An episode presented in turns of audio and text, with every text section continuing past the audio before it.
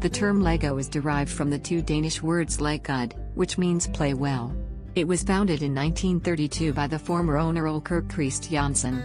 This company is now owned by his grandson named Kjeld Kirk Christiansen. Starting from a minor car.